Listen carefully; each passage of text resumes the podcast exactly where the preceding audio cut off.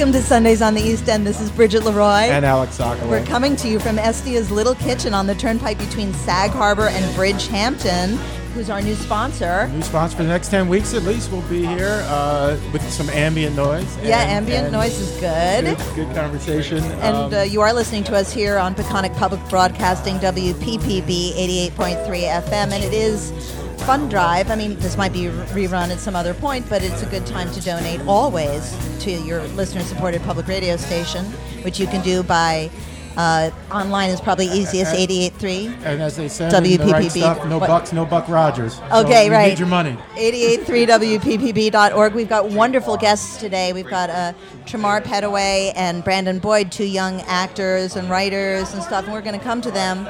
But Alec, we're going to have our little conversation first. Um, Yeah, absolutely. So. we, we got, we got, you got a little passionate before we went on the air. Yeah, you know, today's Oscar Day, and, Yeah. and that uh, brings up a lot of passions. Um, I, I have my own opinions about the Academy Awards. Uh, I You have been nominated for one. Let's just like I, full disclosure I had the here. experience, and no, here's the thing: the year before I got nominated, I sat at home, basically like snarky, cursing at the TV, making fun of everybody. Who would want to get nominated? Who wanted? And then I got nominated. It's like it was great. It was awesome. So I'm not saying the experience isn't good, but I think that it stilts a lot of the conversations in the entertainment industry. Uh, everybody's so awards focused, and I think that hurts expression. And I ultimately, I think it hurts the ability to take risks for many people. Everybody's so consumed with uh, with the um, value system that if Well, you, you said it, it kind of defines, it makes a, a very tangible definition of success in Hollywood. absolutely, and and and I I I bore the gifts of it. I mean. I had eleven dollars in my bank account about six months before Toy Story came out, and within a year, I was like, you know, I was turning down jobs because I didn't have the time, and so I, I get the value of it. So I'm not trying to say that, but I will tell you, as far as Hollywood, and this is the God's honest truth, depending on how badly somebody had treated me before I got nominated, um, the there was like a direct, like the the size of the gift that showed up, of people saying congratulations. Like if, if a door if, I, if the door opened gifts? If the door opened and there was like a little vase, I'm like, well, that's somebody that had treated me well. Yeah, really loved And if you. the door opened and I couldn't see the guy holding like the flowers and stuff, that's somebody that totally screwed me over. Oh, that's so that's the way. Hollywood works. Yeah, well, I mean, that's kind of the way everything works in a way. If I like, if I have a server, like here at Estia's Little Kitchen, if I have a server I really don't like, I will give them a guilt tip because I, I hate them so Wha- and much. what is the guilt hasn't tip? happened in a long time, but Tell me uh, the guilt tip. What a guilt tip, like uh, 25% of the bill or maybe more than that. So you reverse psychology. You don't like a server, and you'll give them more than you would give somebody else. well, I don't want that to become public because now everyone will treat me really badly. I, I'm saying that's more like dazzling as far as like your personality. Like, I don't do it anymore. That's an old Bridget. That's like a Bridget that I've dealt with and put pushed to the side. But that is how I used to do because I felt so guilty if I didn't like somebody because I thought I was supposed to like everybody that I would basically pay them instead of liking them. I would I would instead of paying them in hearts, I paid them in dollars. But anyway, back to success, and we, we do have these young, wonderful young people who are from the area. Um, let's talk a little bit more though about. I mean, I come from a family, you know, long line of my, my grandfather got the Irving Thalberg Award, and he, he actually he did over 80 Hollywood films. He didn't win for any of those. You know that, right? He Wait, never wait, won an Oscar you- for any of those.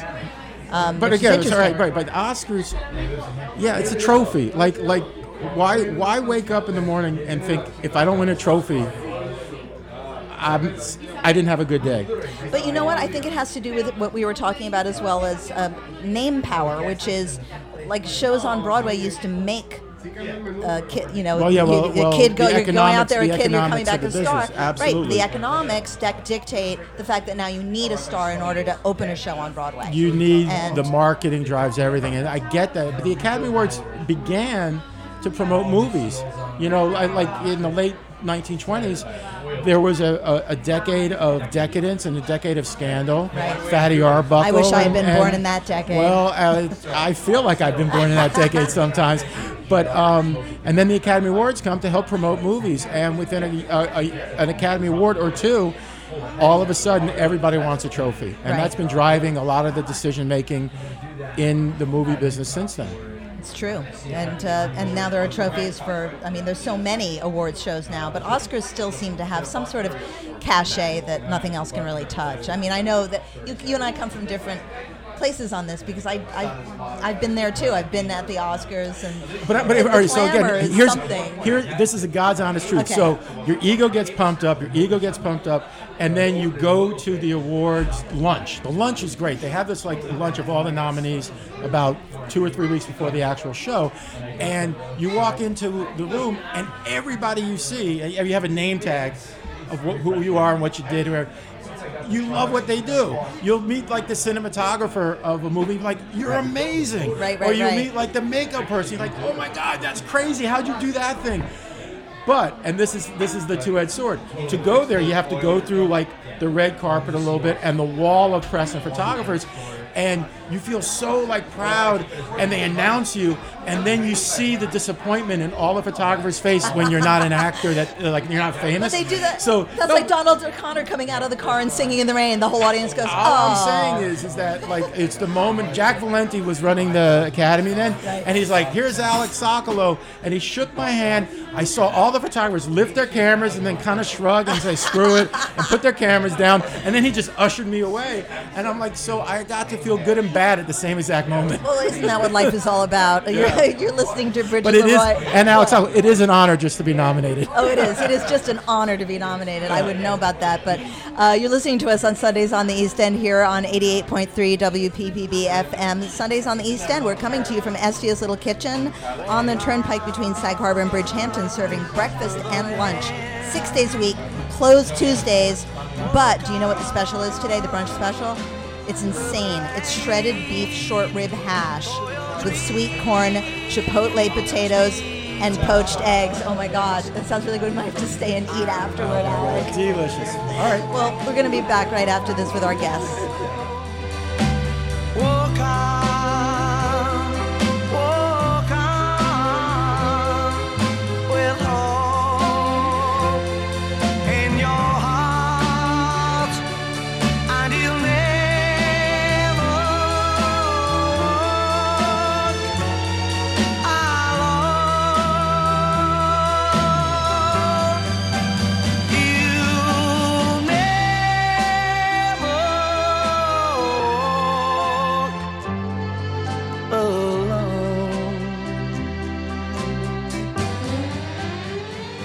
Back. Sundays on the East End with Bridget Leroy. And Alec Sokolow. We're coming to you from Estia's Little Kitchen on the turnpike between Sag Harbor and Bridgehampton. It's actually more in Sag Harbor, I think.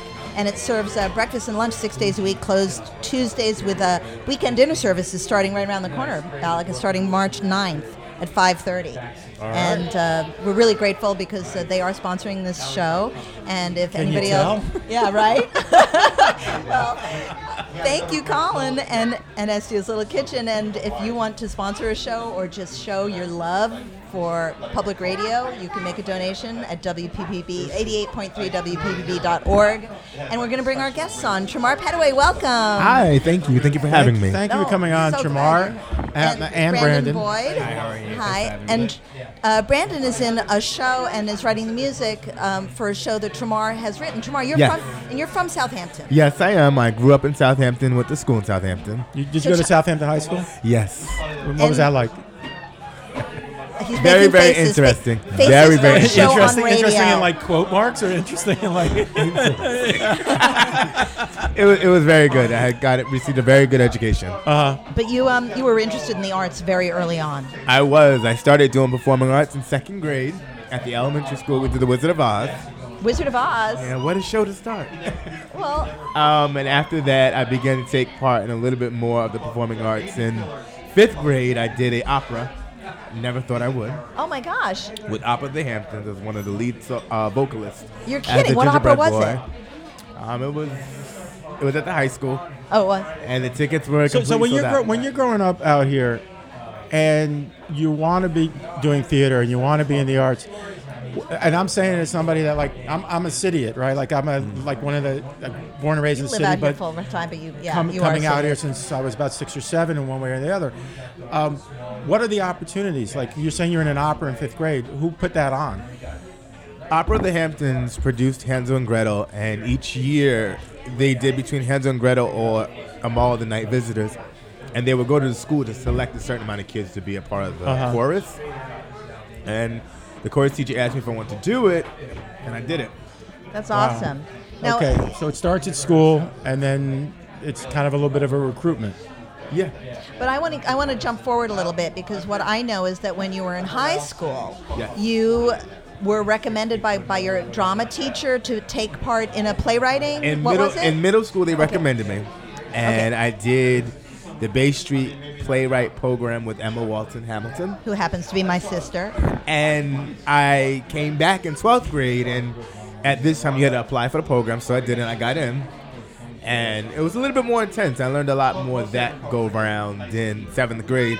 Seventh grade was more our stage presence and how to present yourself on stage, and a little bit of writing, but it was mostly about stage presence at Right. that time. That's great. And so, Brandon, you how did you and how did you meet Tremar? Uh, one day, uh, so currently I live in Babylon, and one day I was uh, uh, wa- waiting for the train, and then this guy just comes up to me and he goes, "Oh, do you play music?" And I'm like, "Oh, yeah." You're friendly. and I was like, wow. He was just like singing, and um, it was funny because some lady came up to him and was like, "Oh my God, do you sing? Do you sing?" And he was like, "Yeah, I sing." And then she looked at me and she's like, "Do you sing?" And I was just like, quiet. Yeah, right. yeah, but you have a background like you you you studied uh, improv and stuff in the city Yeah. and stuff like that. But um, and, and and and are you from Babylon originally? No, I am originally from Queens. from Queens. All right, so you're a city kid I'm city originally. kid, just like you. All right, yeah, exactly. And and and so, how did you? Uh, you growing up, you're reaching for music, you're reaching for comedy. If you're doing improv, how did you begin that? How'd you find your footing there? So um, when I was in uh, high school, um, there was the improv troupe that I was working with. They were teaching classes there, and then uh, just amongst my friends, we thought it would be pretty cool to get our own improv troupe together. Nice. And that's what we did. And I was the leader of that. And then the troupe saw it, and it was like, oh wow, this kid is really like you know he's special, he stands out. So they invited me out, and for about a year, I was doing um, I was interning with them, making twenty bucks a week. Okay. And then like twenty bucks a week. 20 bucks a That's week. That's like Victorian wages. pretty bad. It's like you were a chimney sweep or something. Oh my God.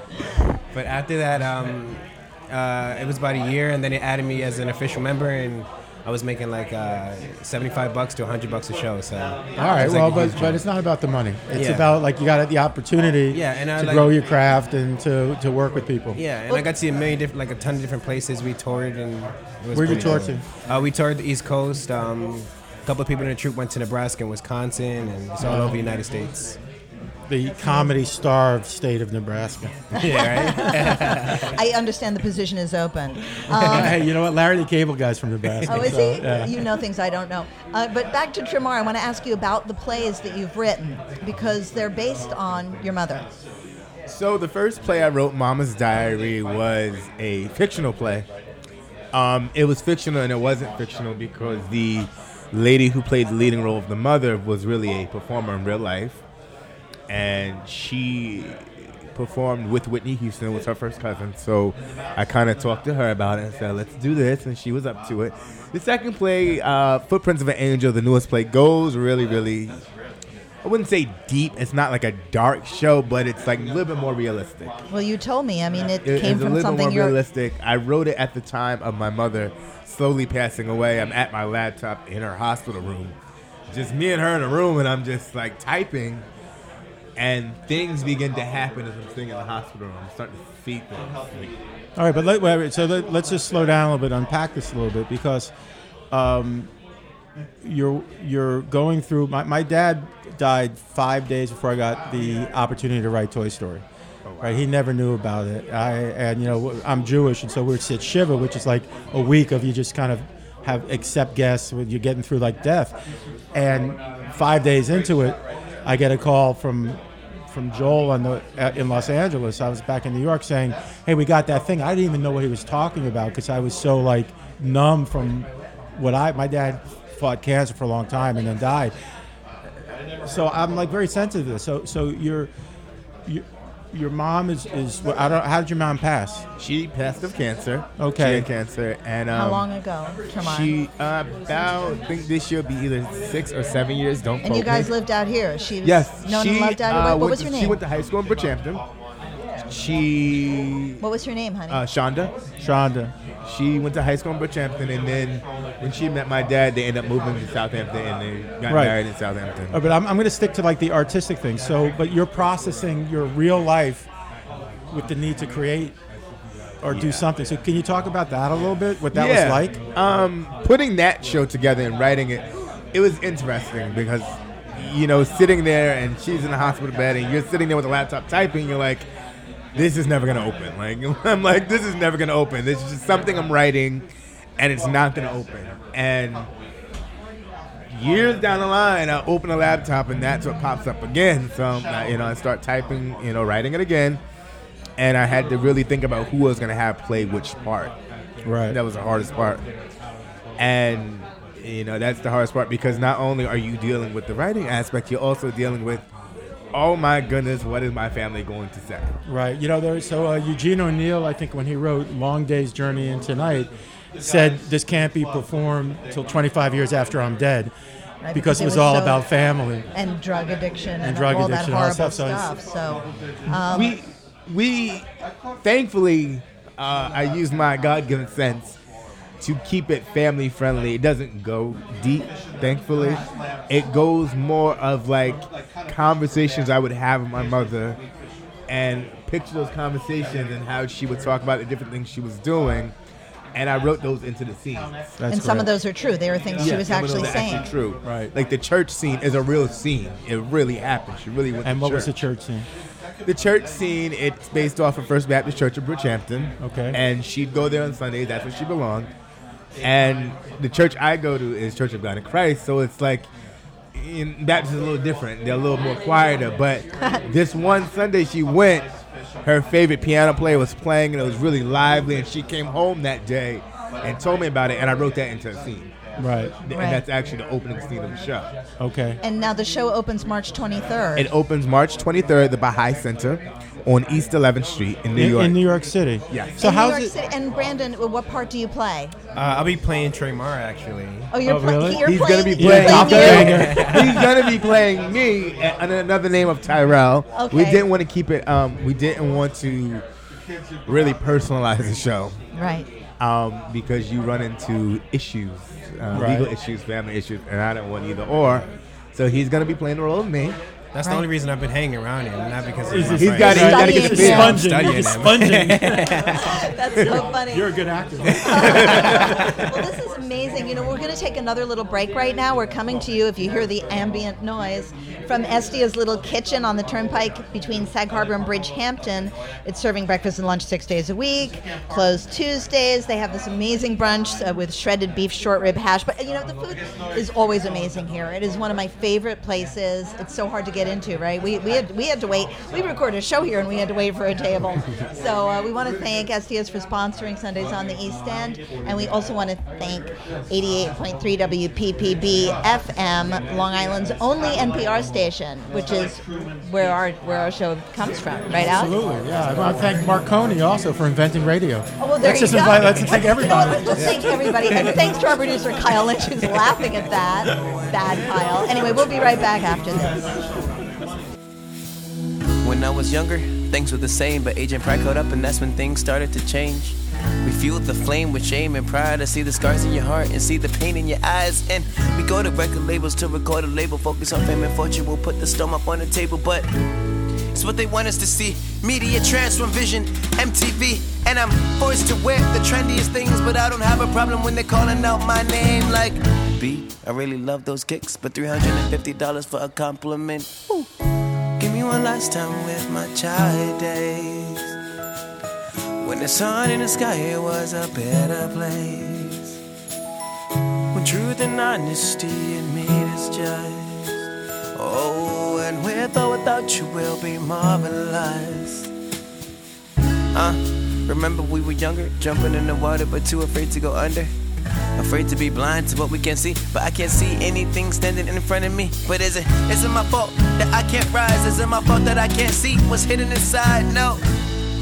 But what can we do? You showed them our definition of one plus two, cause we're just fallen angels trying to fly back up, but we're not able. And if we put our minds to it, our wings will spread away and fly away with the music. Woo!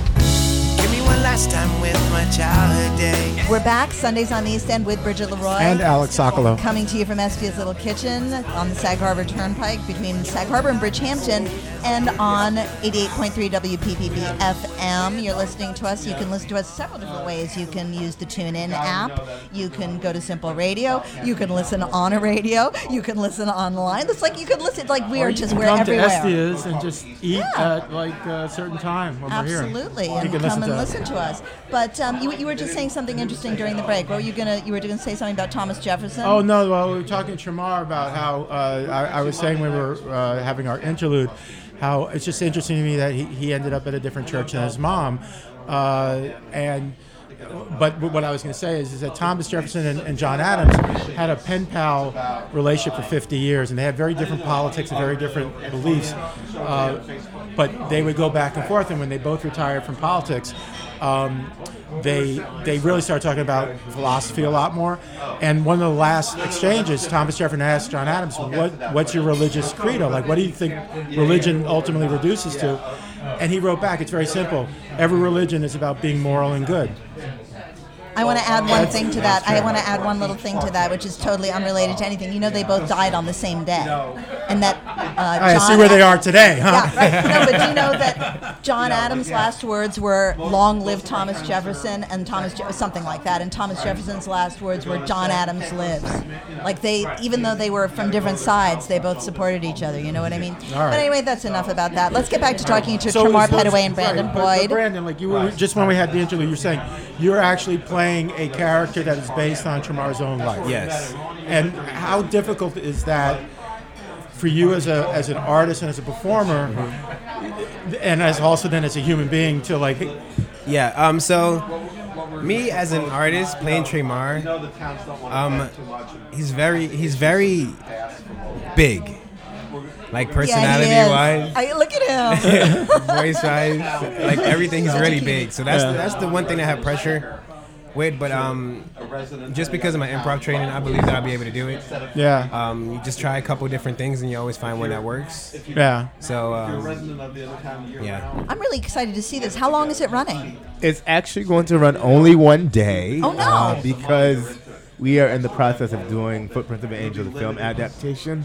So, being of that scheduling, it only allows me to do it one day. For Wait a now. minute, wait a minute. So it's also going to be a film. Yes, it is going to be a film. Okay, now how did? h- Okay, you are amazing. You're an angel because you work. You have. You are a full-time student at Five Towns, right? Yes. You also work at Maureen's Haven. Yes. Let's talk about Maureen's And you- Haven. Yeah. Okay. I mean, let's let's not like, let's not But I- whitewash these. okay, all right? okay, right. So, full-time student. How many? What's your course load? My course load? Yeah. 18 credits. Wow. And then and then uh, Maureen's Haven. Like, Maureen's The ho- Haven, which we is the have local homeless shelter. twice a month. okay. the first and the fourth Monday of the month. So what happens is I come home from school. Not even come home from school. I come from school to go to work at six o'clock in the evening, and I get on the bus at seven fifteen in the morning to go back to school. I don't go home. Because you know you don't really need to sleep. And in the meantime, you're also producing a play that you have Yeah. written and a film. End of film. Okay, and you, my friend Brandon, you are acting in this, living in Babylon and working at JFK Airport as a barista. Yep. Is that correct? So, what's your schedule like? Uh, basically, it's kind of like uh, on Mondays and Tuesdays, uh, Mondays, Wednesdays, and Thursdays I work two to ten, and then Friday and Saturday I work 10 p.m. to 6 a.m. Right. So my sleep schedule is kind of like all the time. So wait a minute. So wait, you just said Friday you work till 6 a.m. So you haven't slept yet No, doing this show because no. we we actually tape the show on Saturdays. I came straight from work today. Oh my Right. gosh, Well, you but two again, are so the the uh, there's a, there was a, a film director, uh, Jodorowsky, and he talked about how when you're in the arts, you're a spiritual warrior. You both are spiritual warriors, right? And we all are. But like that's what you're not. talking.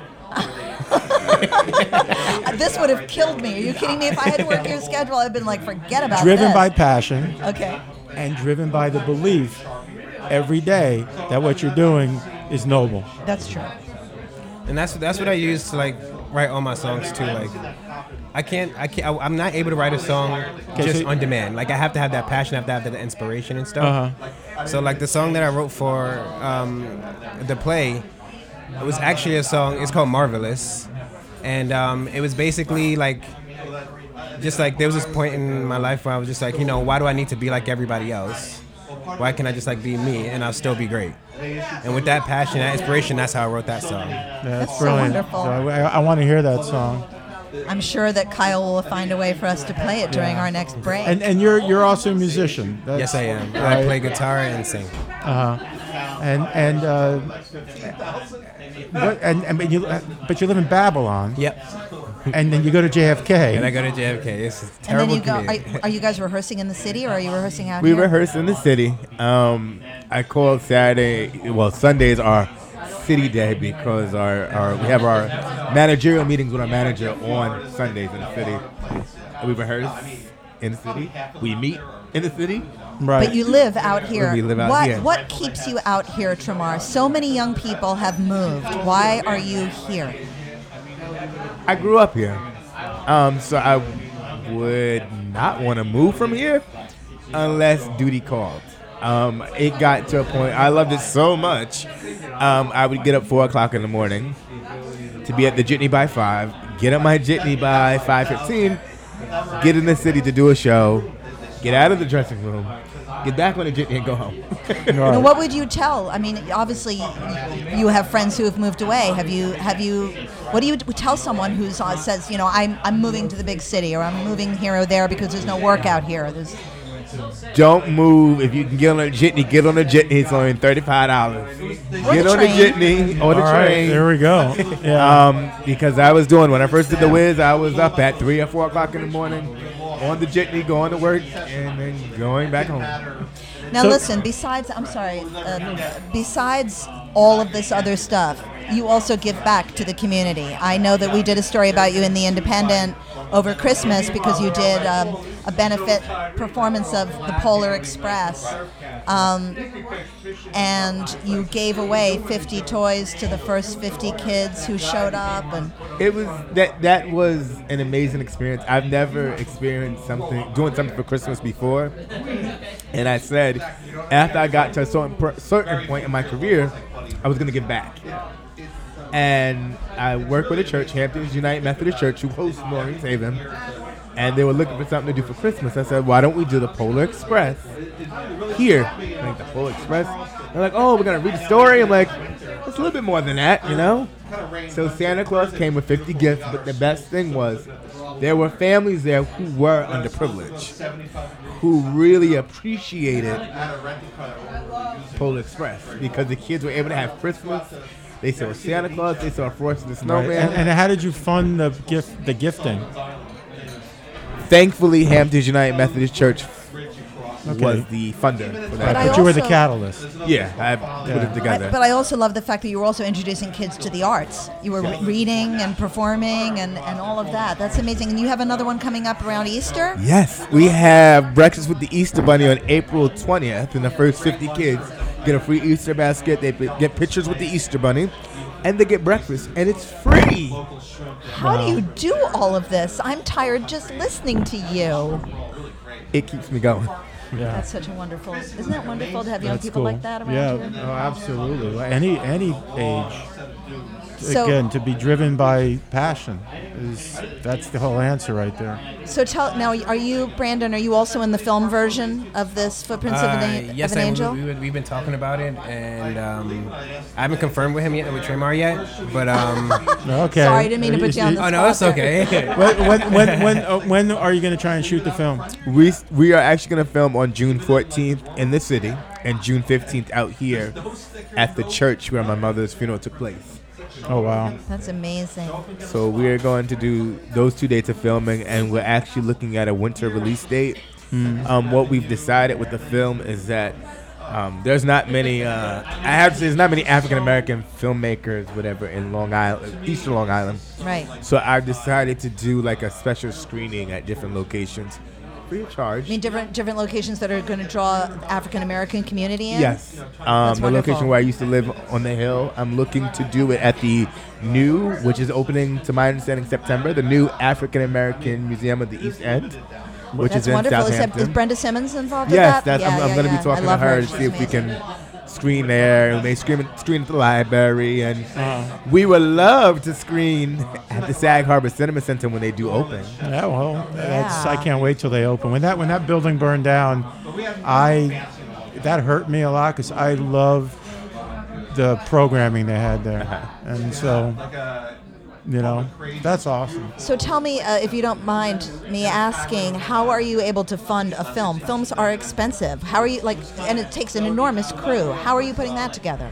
a screenwriter approached me that wanted to buy tickets to the play. And I sold them tickets. And we had talked briefly about a film, and I'm like, uh, I don't know. I'm like, I don't know. I don't know. And I gave him about three I don't know. It was like basically at first didn't want to do it. And then I'm like, you know what? A film might be good. So we talked about the characters, and I, you know, made him promise some things. You know, you're not gonna put actual family names. You know, so it's based on the Garland family. um, we talked, and we came to agreement that we were gonna do it. And I reached out to one of my close friends from Five Towns College, who is a film major.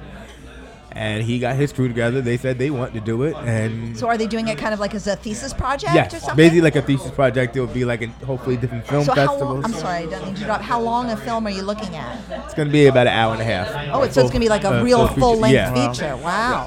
Hey, let, us go back to this. So you said there's not a lot of African American filmmakers on the East End. Um, do you feel like, as an artist, like I mean, I, and I've spent a lot of my creative time writing cartoons and writing uh, talking animals and writing all these things. I, I try and put myself into characters I write, but I, there's this like wall where I know I'm also doing. so- I'm just like doing. I'm applying something. Do you feel like um, how am I going to try to say this? Uh, this this uh, obligation as an African American artist to to pursue a certain form of your, your expression, or or do you see it more just as like, you know, artists are usually separated from their world. You know, like they you kind of you're detached a little bit. Uh, Um, it's a challenge. Um, especially with the film aspect of it, it's a challenge because you you're very you know African Americans are a li- little bit more precautious about what they put out on the big screen. Um, Well, about they try not. they, Like- yeah, yeah. they try not to put um, get too personal. But it's funny that we're talking about that because when the screenwriter was explaining to me what he was writing, one of the parts he was writing, I had to take out because when he was explaining the whole situation, this stuff really happened at my mother's funeral. So I'm Right. like, oh no, we, we can't do that. We- Okay. we, can't do that. We're changing it around, but we can't do that. Now, now, why? and why is that? Um, it was just too personal, and it wasn't like bad, but it was like the way it would be presented as if I told him this, and I never told him anything like this when he was explaining it. to Oh me. wow, that's so he I'm came like- up with it on his own, Yeah, and it was with it on his something own. that had like, actually happened. How That's amazing. In the world? Wow, that's incredible. Can I actually go back to your question? Yeah. you said, like how This is Brandon. like yeah. an African American artist feels obligated Yeah. to be a certain way. Um, it's funny that you say that because when I first met Tremar, um, I was showing him my music, and I told him that my uh, like my promotion for who I am is basically, you know, as an African American or a musician, you know, you're accustomed to oh maybe he's a rapper, like you know this guy raps a lot. So, but it's not because like I sing and play guitar which is completely different from the Right. stereotypical African American, which makes people turn heads. And when they turn heads, they'll be like, "Oh, what is his music about?" And hopefully they like it. Right. So like, a lot of times people do feel obligated to be a certain way, but be different and like Right, you said that before dream, that you yeah. realized that you that you had the epiphany that you have to be yourself. Yeah. right? marvelous, just the way you are, marvelous. darling. No, no, no, because that's that's I would I would think, uh, and again, I I might be way out of my like depth here, but like I would think that one of the hardest things is that like movies and TV and music, everything, everybody becomes an archetype. Everybody kind of you, you get compressed, right? Absolutely. a movie you have an hour and a half to kind of condense down an entire life of uh, experience it's the nature of it and so i think with, if if i was in the situation where i was trying to write and find like and, and, and perform and try and find a voice and my fear was i don't want to be an archetype that seems a little tricky. Like one of the things of just being a writer, especially a writer of animation, is I know that what, what it is, but I'm never really exposing myself. You know, That's true because you you haven't written something like biographical yet. and if I have, it's in my drawer. I mean, I, Right. I'm not trying to make a living right, doing right. it. You know. That's amazing. So So, so how did you get drawn? I'm talking to Brandon now. How did you get drawn to uh, the acoustic kind of Ed Sheeran type? Uh, so Howard, uh, when I, I was at summer camp last summer, actually, I started writing songs. And you were at um, summer camp, or you were? Yeah, I, I worked at summer Okay, camp. I was, yeah, exactly. I was like a camper. Dude, you're a little old to be going to summer camp. That's creepy, man. Okay. Just sneak in. yeah, yeah, just sneak in. They never know. Anyway, but go ahead. But um, I was there, and uh, one of my uh, close friends, his name is John Stark, um, always used to come in my cabin, and we used to play and sing together. And I've never sang in front of anybody except him. And then he was like, "Hey, man, like you got to go out and like let people hear you." And I was like, "No, like I'm not good enough. Like I'm. I don't Is that want John Stark from? Um, Oh no, he's from he's from England. okay, so there's a John Stark out here. Is there? I was thinking Tony Stark, Iron Man. Sorry, I went right to the movies. Yeah. Oscar night, Alec, your favorite night. I know. Okay, Okay. sorry, go ahead. Yeah, like he encouraged me to go do it, and then like I was, I still said no, and then he like forced me out, and then um like because it was orientation orientation week, and I started playing in front of everybody. My heart was racing. Yeah. I was so scared, and then at the end of everything, um, I felt good, and then everybody applauded me. It was like you're really good, you're really good, and I thought they were just saying that just because they were my friends, but then I started you know playing more often and writing more songs and. Uh, getting, been getting a lot of compliments from like a lot of people I don't even know too. So So I have a question. So uh, besides your relationship with Tremar, what do you plan on doing with your music? Uh, Do you see a future for it? Are you gonna I do. record a I'm- CD or something? I'm like I am pleased to be working with Trey Marinola um, acting uh, productions, but my music is what I'm shooting for. Sorry, Tremar. No, that's okay. We- we- Well, you know, I guess I can accept the apology. But my music is what I'm shooting for, and um, basically, I I don't care about like you know what awards like you would get or you know how much money you would make. I care more about like changing somebody's lives with the words I have to say. No, amen. I mean, that's that's exactly how I've always kind of felt that the blessing of communication, the blessing of expression, is to connect with people, and hopefully connect some dots for people. yeah. that allows like like the, the yes change somebody positive Yeah. Influence somebody's attitude or perspective make them feel more connected to something bigger. Because i think like one of the biggest problems i certainly felt in my life is when i feel a sense of isolation i feel hopeless. And i don't want to feel hopeless.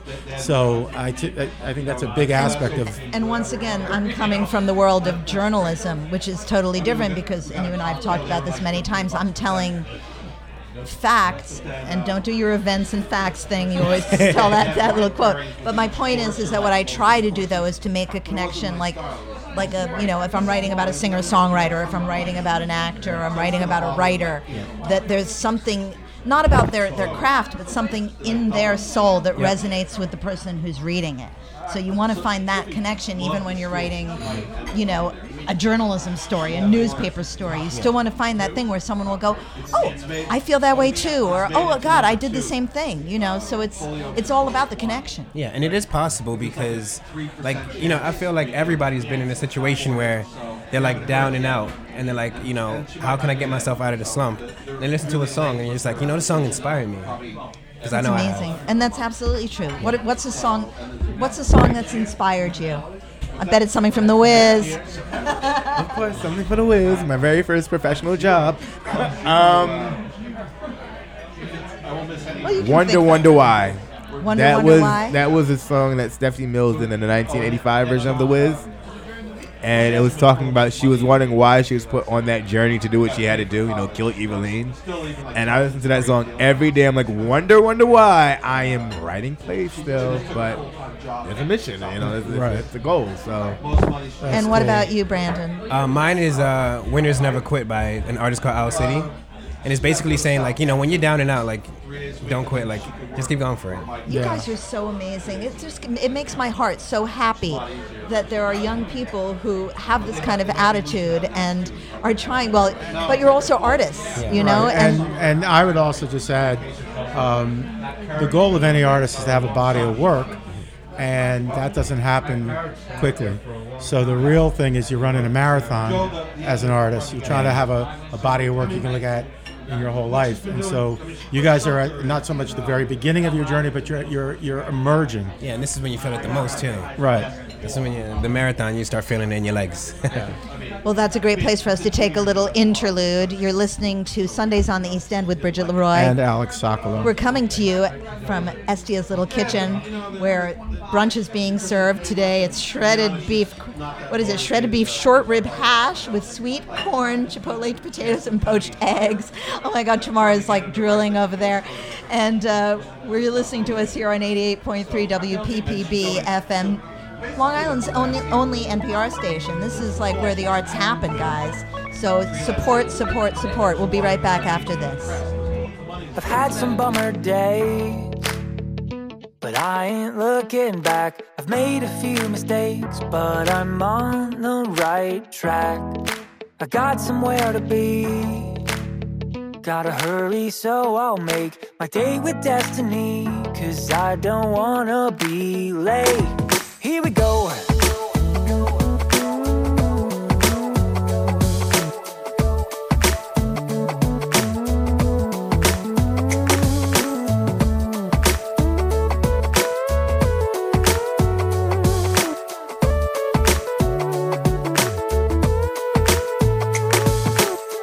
I might take my time, I find the fable had it right. Slow and steady wins the race. Lag behind, but I swear I'll cross the finish line. Moving at a steady pace. I'll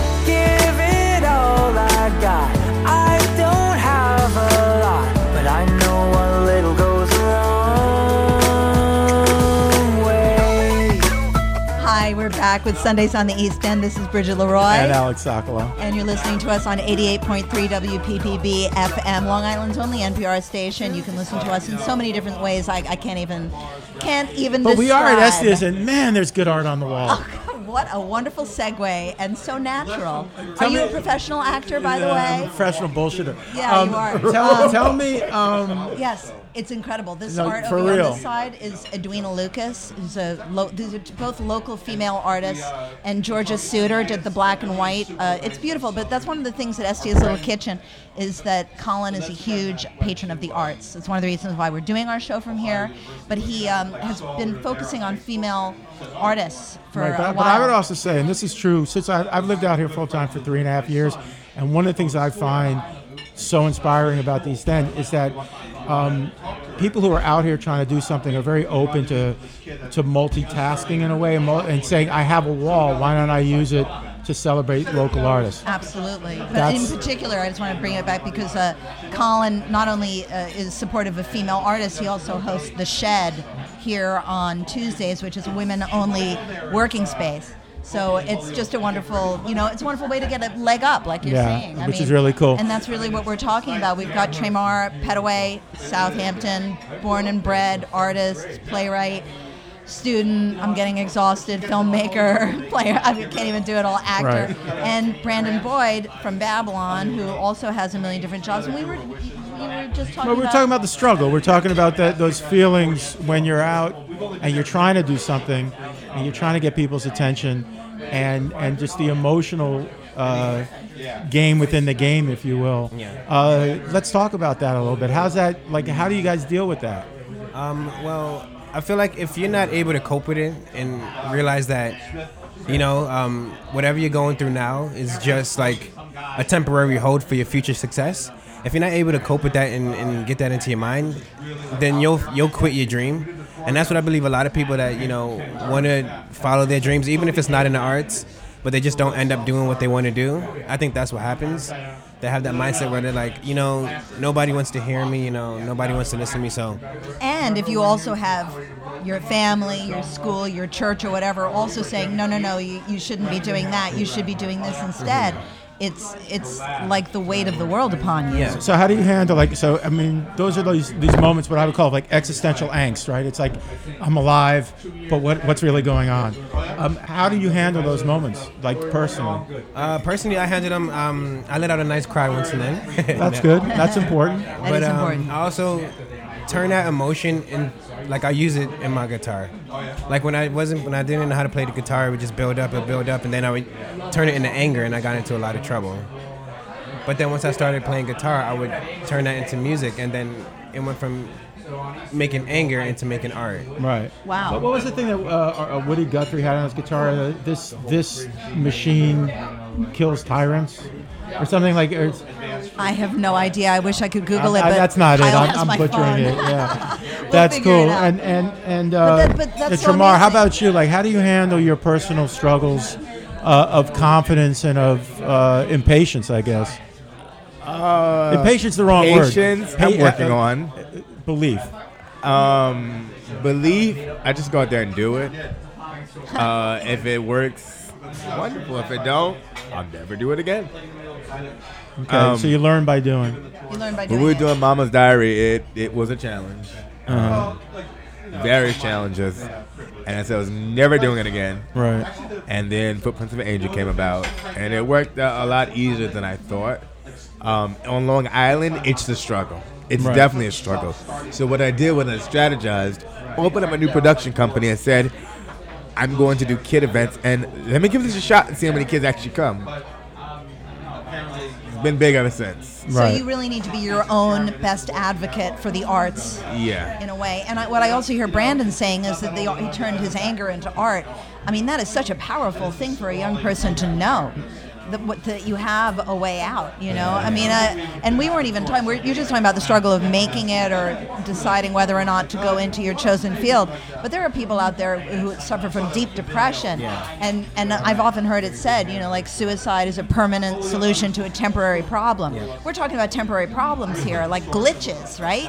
And that you still ha- always there's always the possibility of hope and of success in your in your art, right? And it, Well, I, no, I, I know I've quit like a million times, and then I unquit like a million and one times. And what actually happens with me is it's one idea, it's just one notion, one thought that gets me excited, and then all of a sudden I'm like revving up again. So I go back to like everybody has their own uh, mechanisms, but it is so important to acknowledge that it's hard, to acknowledge that part of art is suffering. Uh, you don't get rewarded for it necessarily, but it's part of the process. Like I write, I write about ten to fifteen songs before I find one good song. Um, and during that ten to fifteen song process, you're just like, oh man, I'm like, this is terrible. Like, what am I doing? And then Yeah. you get that one song where you're just like, all right, this is it. This Yeah. is where it's at. But also look at, I mean, Tremar, your art came out of, a lot of it came out of your mother's passing. I mean, so really you created art out of pain. It was it was interesting how that happened because when she was explaining to me what was going on, she, she said, "You're gonna be okay because you have this, this, this, and you have your plays." And I wasn't writing plays yet, so I'm like, "What are you talking about? Right. What plays?" But she saw it. She saw it. So she she saw it happening. I did not. Well, maybe she I- saw like you doing the stuff at Bay Street with the playwright intensive. She yeah, saw the playwright future. intensive, and then you know, deciding to jump into a big circle doing a dance show, uh, the Nutcracker. Um, that's And and and um, Brandon, are both your parents still alive? Yes. Okay, so I I lost my my dad about 27 or 8 years ago. And my He's- dad, my dad was yes. Uh, Friday was 18 years since Yeah, he died. and and my dad's uh, his marker is in Sa- Sag Harbor at the Oakland Cemetery, right? my dad's I, in I actually Shari went there. Park, the Jewish cemetery. I went there yesterday. Just drove by just to say hi. It it was not Alec, I went and visited my dad yesterday. We were both with Oh, our we- dads yesterday. well, but but um, so I'm asking this. So I say, where like, how do you stay in touch with your mom? I don't go to cemeteries. Um, I don't go to cemeteries because okay, the last no, time I I went, I got uh, I was about to pass out, and I talk to her randomly, or if I'm like uh, doing homework, her song come on, so I know okay, yeah, she's trying to contact me, Right. whatever the case may be. And and as you're writing plays about your experience with her and and her, and making her a character, does that keep her alive in your? Yeah, it does. Um, because the person that's playing her is, is an actress at heart, and it was funny because my mother used to write. My mother used to watch this lady on TV Yeah. during the stories, so it was like, oh, this is perfect. Like this is, Wow. this is perfect. Um, so you feel that connection. Now, are you thinking about something beyond this, beyond Footprints of an Angel? Do you have another idea that you're writing already, or are you just trying to get through I this? do. Um, and yes, Brandon is a part of it. He doesn't know it yet. I do. I'm in the process of writing another Oh, show. I see it. You guys are going to be doing a Just show letting like you know, we're just- doing. just- just- we just went to the we went to the prom together. We've Oh, known each other for 40 years. This is going to be happening. He just he, he, he he comes up with ideas and he's like, "Hey, Brandon, you're gonna do this," and I'm just like, "What?" Right. it, it, it was funny because when, when Brandon decided he wanted to get in the music industry, he's telling me, I'm like, oh, I, I got a manager for you. And Brandon thinks I'm joking. Right. He's like, yeah, right, okay. Right, right, So he goes on Instagram and he calls me up like, yo, bro, like, um, he worked with this person, this person, this person, this person. Wait a minute. And then he, I'm like, well, look further down. He's like, oh, there's your picture. He's like, that's your man. That- yeah. Your So headshot. I'm not gonna. When I first met him, like in the train station, I honestly, sorry, I honestly thought he was crazy. Sure, he's Because a guy approaching you on a train does. He's a like very fine in it. line between genius and insanity. he's like screaming, he's screaming in the train station and just singing. He's like, ah, yeah. And I'm just like, let me just walk away from this guy. Uh, walk away quickly. Do not make eye contact. But he caught me, and I'm happy he did though. Yeah, That's I'm like, awesome. do you sing? He was like, uh, do you act? Yeah, I used to do improv. Okay. I'm like, you going to the city? Yeah. I'm thinking he's going to work for theater. Didn't know he worked for JFK. Right, right. And he's like, yeah, I work at a store. Store, okay. Um, all right, so we've talked about suffering. We've talked about creation. We've talked about uh, living out in Long Island and trying to do something that, that is much bigger than where you are, but staying staying true to where you are, uh, which I think is very Well, I- profound. and I also, we've also talked about, at least with Tremar, giving back to the community that you love. What's one of, there's something else that you're doing coming up. Oh, yes. We have the We Love You Mickey concert extravaganza. Oh, can we sing it? We love you, Mickey. We love you, Mickey. Oh, yes, we do. That's right. That's all we're gonna do. We are going to. I personally don't love Mickey. Yeah, well, I'm you- just saying, He worked for the mouse. Mickey You know what I'm saying? totally put me over a barrel.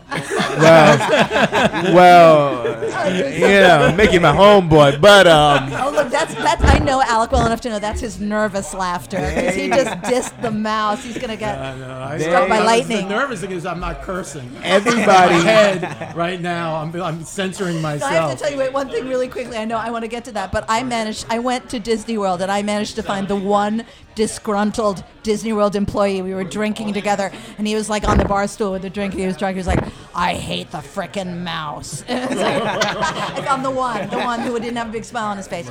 But anyway, tell us about your "We Love You, Mickey." Um, we love you, Mickey concert. So what is going to happen is that, um, as you know, everybody has celebrated Mickey's birthday, except of course Eastern Long Island. right. so we have decided I was going to do If a It's long. It takes a while to get here. We're all the way on the other Yeah. coast. So I said, okay, we had a success with the Christmas. I'm gonna throw this out on Facebook and get this theater and see what the response is. And the response has been overwhelming. It's at a point where, what are we gonna do? Because there's so many kids. So what's gonna happen is that it's something for everybody. We have Brandon's doing a song from Disney. Then we have a band called Dr. Dan and the Patients. They're from Five Towns College.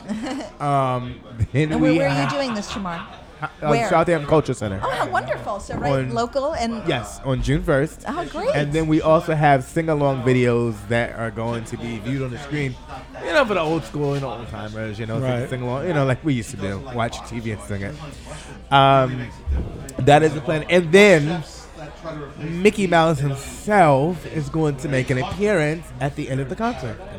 That's it. Okay. listen, I- I- I- and, and and how the age of the kids? Birth through 80. 96. 99. Yeah, exactly.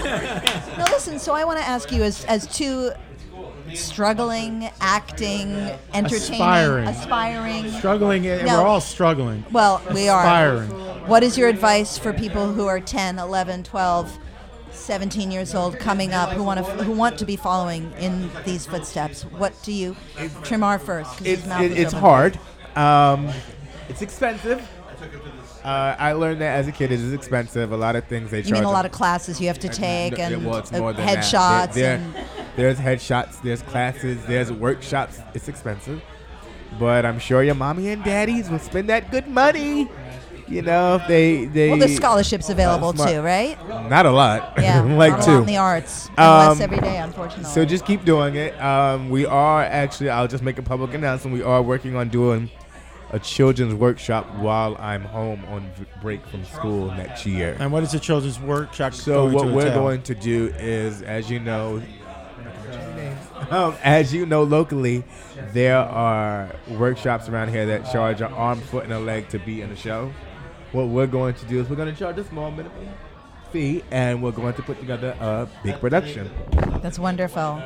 Don't know what show it is. And yet. so, what is your advice to the kids who want to To be actors keep or going. writers? keep going. Keep going is right. it. Keep going. What about you, Brandon? Uh, my advice would be like, you know, you don't get rich overnight, right? So, and uh, And that's not you- even necessarily the goal, right? Yeah, it's not the goal, but like, I use it as a metaphor because like, you know, if you if you if you're able to make your dream come true, that's you becoming rich, Right. right? So, but that's not just gonna fall in your lap. You got to start somewhere, and then like you'll you'll bump into a bunch of rocks and, and obstacles along the way, but you have to go over it and just you have to keep going. Um, I was talking to my cousin the other day, and she said that she told me this one quote. And she told me two two quotes. The first quote was, "If you're ever playing a video game and you run into a boss and the boss is really hard and you keep dying, you're still running into the bus, which means you're going the right way, right? You're getting closer to the end of the game. And also, if you if you if you feel like you're going through hell, like keep going, Yeah. because if you stop and accept that you're going through hell, you're gonna stay through hell. Like you're gonna stay in hell. So Yeah. you got to keep going through it and like get out. You know, when I was in my 20s, uh, and I think in movies a lot, there was an old movie, a Humphrey Bogart, Katharine Hepburn movie called African Queen. I love that And uh, in the movie, he plays like a, a hard drinking river captain, and she plays like a missionary in Africa. And they get on a boat called the African Queen, and they go down this river.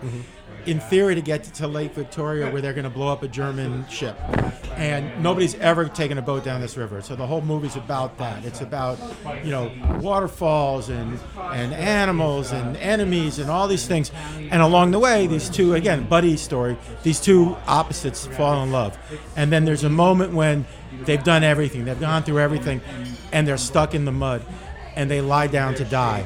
And they like, I love you, I love you, but they're ready to die, and then the camera pulls back and pulls back and pulls back, and you realize that because they're the weeds are in front of them, they can't see. They're just ten feet from their goal, and that I use that for me as a metaphor of I don't know if I'm ten feet from my goal and I just can't see it, so I'm not going to ever give up. Hey, guess So I- what, Alec Sokolow? I believe the African Queen won the Oscar. There we go. It all comes back to the trophy. It all comes back to the damn trophy. Guys, it's been such a pleasure having you on our show, Sundays on the East End with Bridget Leroy. And Alex We're coming to you from Estia's Little Kitchen on the Turnpike between Sag Harbor and Bridgehampton. It serves breakfast and lunch six days a week, closed on Tuesdays for the shed. And uh, we're really grateful for you coming. Yeah, thank and- you both for coming on. Giving us such a wonderful message. And thank you to our producer, Kyle Lynch. And uh, we'll see you all next week. That's right. Be well and stay well.